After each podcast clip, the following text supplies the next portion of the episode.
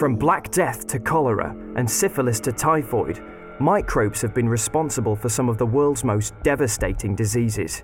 But at the same time, these tiny single cell organisms have aided our survival on Earth, helping us produce some of our favourite foods. Though humans didn't realize it at the time, microbes were being put to work over 10,000 years ago in ancient Egypt to create one of our most popular beverages.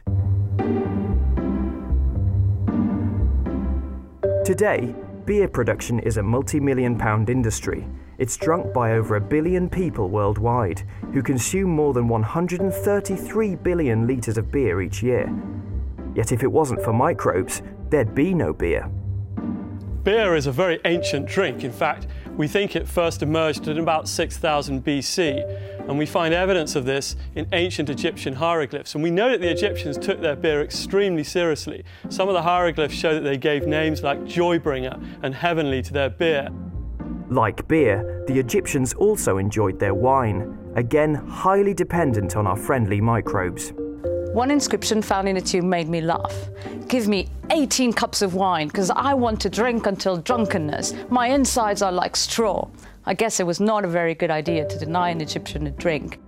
Some historians have speculated that the ancients stumbled across the power of microbes to create beer when a piece of bread, which contains the yeast needed to start the fermentation process, fell into a vat of soaking grain.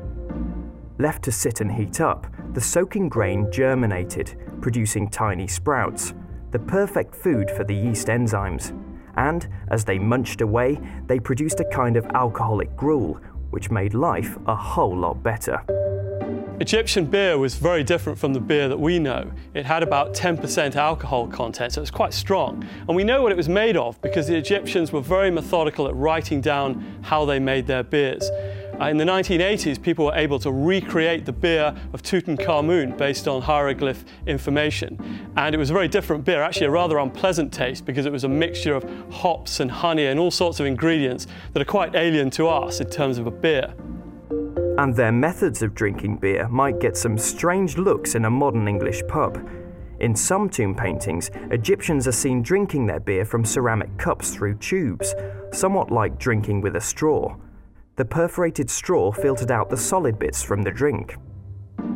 So, how do you brew the perfect beer? Different kinds of yeast have different optimum environments and produce different kinds of beer.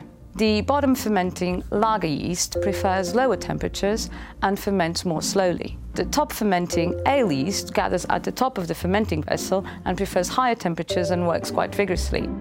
You can choose your preferred taste with different types of malts, grains, and hops, or even the addition of fruits and spices. But after that, it's all down to the yeast microbes.